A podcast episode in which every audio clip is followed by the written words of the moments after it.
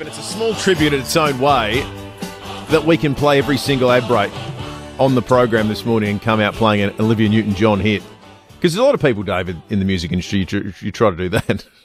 and you might get through the first half hour of the program and then run into some issues. But there's just so many hits. We could do the entire show probably from hits just from the 70s without even getting to Oh, the stuff she did easy. in the 80s. Yeah. It's, it's, a it's a remarkable catalogue. And uh, we're going to take some more calls from people with stories about uh, the great Olivia Newton John on 8223 shortly. And if, look, you don't have to have a great story either. If you just want to pay tribute to her, more than welcome to do that on the program. We love hearing uh, from you, our listeners. You can do that on the Automasters text line as well, 0448081395. David Campbell has uh, interviewed with, uh, performed with, knows uh, Olivia Newton John, co host of uh, Today Extra on Channel 9. Uh, David, good morning to you, mate.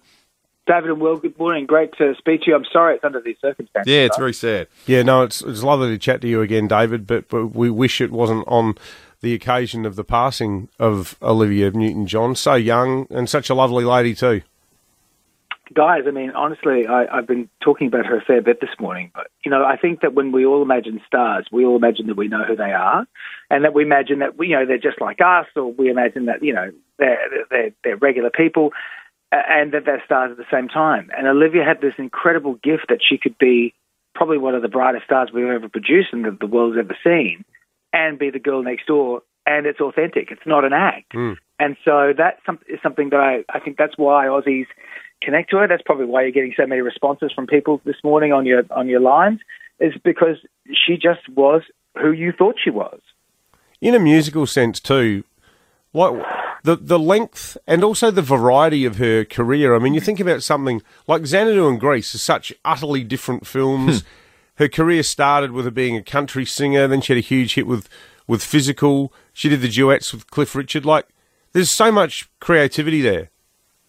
Yeah, she was an astounding singer, and I got to perform, uh, sing on one of her albums um, in about 2002.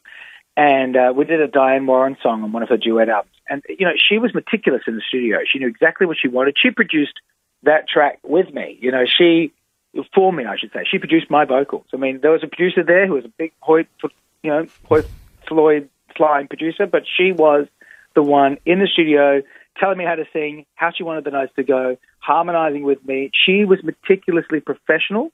She was an incredible range of her vocals as well. As you said, you mentioned some of those things. I mean, Peter Allen basically gifted her one of his best songs with I Honestly Love You.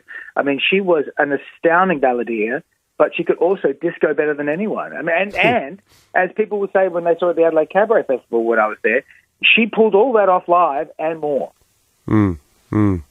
Beautiful memories, David. David Campbell, the co host of Today Extra on Channel 9. Thanks for joining us this morning.